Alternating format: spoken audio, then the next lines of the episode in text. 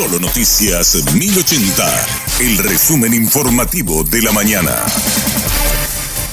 Hola, soy Susana Arevalo y este es el resumen informativo de la mañana. El Ministerio Público tiene nuevos elementos para avanzar en la investigación sobre la identificación de los instigadores del crimen del fiscal Marcelo Pecci, según el fiscal general Emiliano Rolón. En Colombia, pero esta declaración nos permite, como se dice, que el actor intelectual está en el Paraguay eh, iluminar nuevas eh, expectativas y nuevas líneas de investigación. Hoy tenemos una cooperación eh, fluida Hoy tenemos una investigación en ambos frentes y creo que es un poco el, tema central de las expectativas que se genera con esto.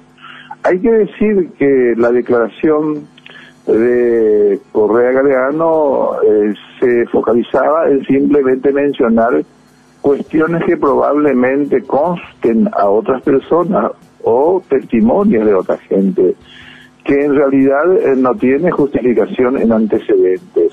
Por supuesto, eso nos permite ir ganando perspectivas a través de fuentes propias, testimonios, fotografías, filmaciones, etcétera, y también de fuentes de cooperación colombiana que eh, en esta ocasión creo que se vuelve más fuerte la Fiscalía y la Senada realizaron 26 allanamientos en cinco departamentos del país en el marco del operativo Pavo Real, en el que hay más de 50 imputados y 23 detenidos. Los bienes inmuebles pasan a ser administrados por la Senavico, según explicó el agente especial de la Senada, Francisco Ayala. Y en esta ocasión, la intención de esta comitiva es la incautación y puesta a disposición del Estado paraguayo de 26 propiedades en cinco departamentos, pero en su gran mayoría aquí en el departamento de Amambay.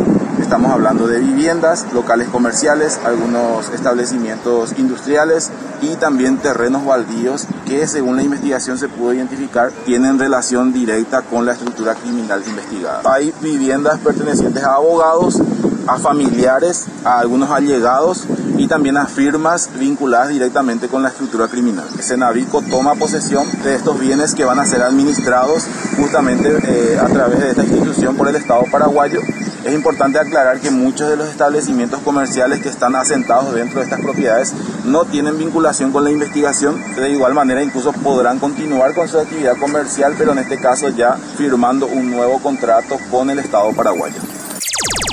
Dos personas murieron tras la explosión de camiones que transportaban combustible en forma irregular, según explicó el comisario Julio Melgarejo, jefe de la comisaría de Alberdi. Nosotros de la comisaría escuchamos la explosión, el ruido, y después de un rato ya nos dimos cuenta que fue la explosión de, los camiones. Eh, a orilla del río Paraguay encontraron dos camiones de carga, que no son cisternas, son camiones con carrocería de metal, en donde iban a llevar, quitar combustible en, en bidones, ¿verdad? De 500 litros. Se presume que alguien estaba fumando o incendió algún papel y de, la llama alcanzó al combustible y de ahí la explosión. También la alcanzó a tres, a cuatro embarcaciones que estaban a orilla del río. Empleados de una empresa de seguros fueron asaltados esta mañana en Asunción. Agentes de la comisaría décima intervinieron en el caso. Conforme a los datos que nos estaban proporcionando, estos funcionarios se movilizaron en un vehículo de color blanco con matrícula que ya justamente están teniendo la gente de automotores como la gente de investigación. Eh, están realizando ya los trabajos pertinentes sobre ellos. ¿Bajaron también con armas largas los de Conforme a lo que nos están manifestando las víctimas, sí. Eh, tenían armas largas y armas cortas. ¿Se llevaron el dinero que tenían los funcionarios? Es lo que nos están manifestando las víctimas, dinero en efectivo, el monto todavía no se precisa, eh, la empresa va a hacer su arqueo pertinente sobre ello y posterior para dar la información eh, a su denuncia.